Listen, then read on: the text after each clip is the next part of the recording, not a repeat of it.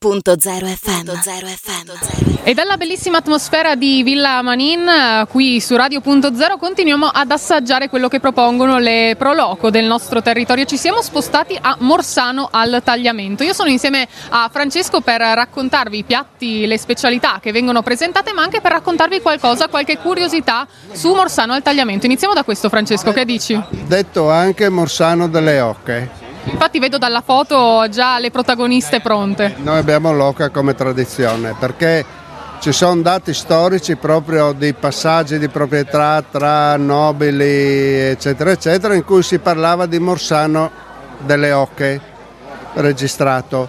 Poi racconto quello che si sa della storia che si dice che Morsano avendo una zona molto ricca di acqua c'erano gli allevamenti delle oche erano presenti un po', un po', per tutti.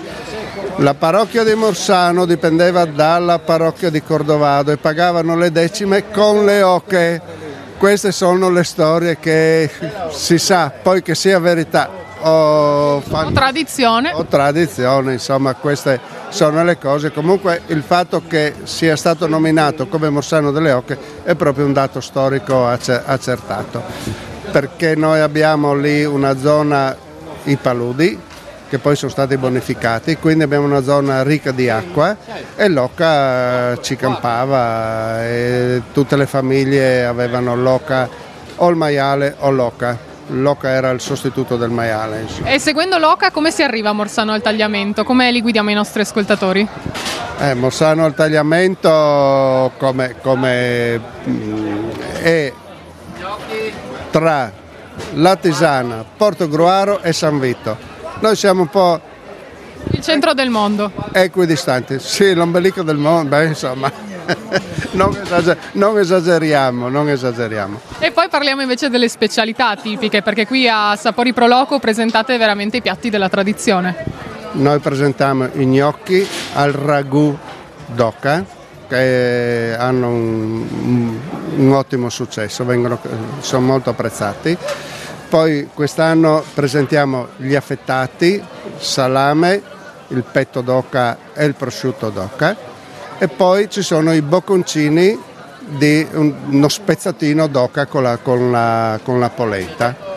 E poi quando facciamo in agosto noi facciamo la sagra a cavallo di Ferragosto, domenica prima domenica dopo e lì abbiamo anche l'arrosto d'oca, abbiamo il pasticcio d'oca e quindi poi la grigliata, insomma, chi vuole anche altro, non solo oca.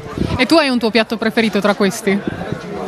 E I gnocchi sono... E Immancabili. Guarda, è il nostro piatto forte. Il cavallo di battaglia, appunto. Sì, è il nostro cavallo di battaglia. Vedo che viene apprezzato e l'abbiamo in, presentato anche in altre occasioni, è sempre stato apprezzato, insomma. Beh, ci piace. Perché, anche perché facciamo ragù. Ragù di d'oca, quindi non sughetti o cose. Beh, ci piace vedere anche gli appassionati che sono già qui davanti al vostro bancone, vedo un gruppo affiatatissimo invece dietro al bancone, dietro alle cucine, quindi non posso che augurarvi un buon lavoro, un buon proseguimento di Sapori Pro Loco con tutta questa grande energia. Va bene, grazie e buon lavoro a voi. Buon proseguimento. Radio.0, la miglior radio del Friuli Venezia Giulia.